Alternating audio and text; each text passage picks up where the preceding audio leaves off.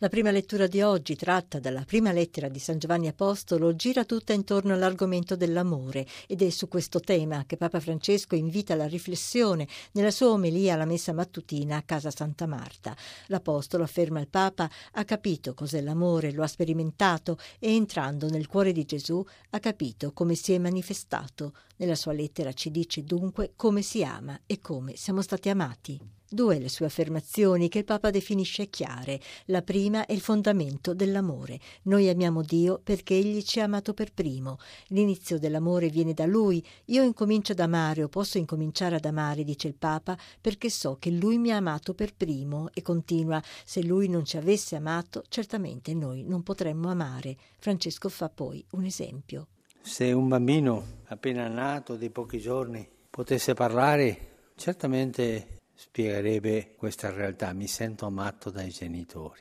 E questo che fanno i genitori col bambino è quello che Dio ha fatto con noi. Ci ha amato per primo. Questo fa nascere e fa crescere la nostra capacità di amare. Questa è una definizione chiara dell'amore. Noi possiamo amare Dio perché Lui ci ha amato per primo. La seconda cosa che l'Apostolo dice, senza mezze parole, è questa. Se uno dice io amo Dio e odia suo fratello, è un bugiardo. Il Papa fa notare che Giovanni non dice che è un maleducato o uno che sbaglia, dice bugiardo e anche noi dobbiamo imparare questa cosa. Io amo Dio e prego, entro in estasi, e tutto lì, e poi scarto gli altri, odio gli altri, o non li amo semplicemente, o sono indifferenti agli altri.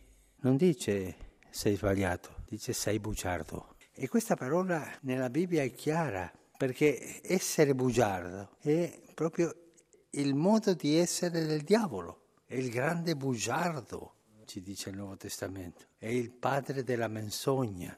Questa è la definizione di Satana che ci dà la Bibbia. E se tu dici di amare Dio e tu odi il tuo fratello, sei dall'altra parte, sei un bugiardo. In questo non ci sono concessioni. Molti possono trovare delle giustificazioni per non amare. Qualcuno può dire io non odio padre, ma c'è tanta gente che mi fa del male o che io non posso accettare perché è maleducata o è rozza.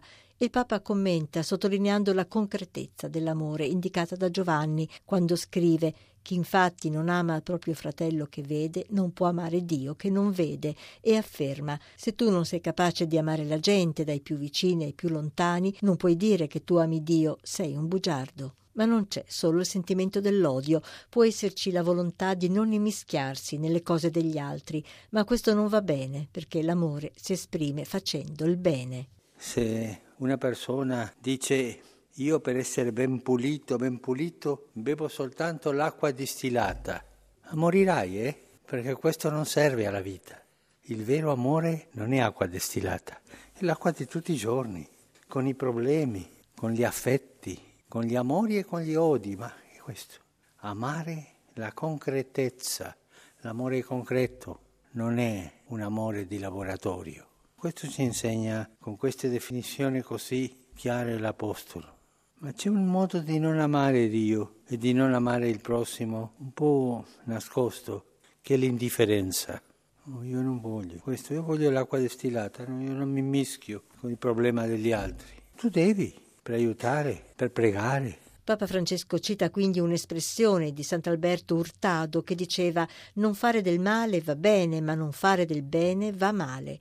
L'amore vero deve portare a fare del bene, a sporcarti le mani nelle opere d'amore. Non è facile, ma attraverso la strada della fede c'è la possibilità di vincere il mondo, la mentalità del mondo che ci impedisce di amare. Questa è la strada, afferma ancora Francesco. Qui non entrano gli indifferenti, quelli che si lavano le mani dai problemi, quelli che non vogliono immischiarsi nei problemi per aiutare, per fare del bene. Non entrano i falsi mistici, quelli dal cuore distillato come l'acqua, che dicono di amare Dio, ma prescindono dall'amare il prossimo, e conclude che il Signore ci insegni queste verità, la sicurezza di essere stato amato per primo e il coraggio di amare i fratelli.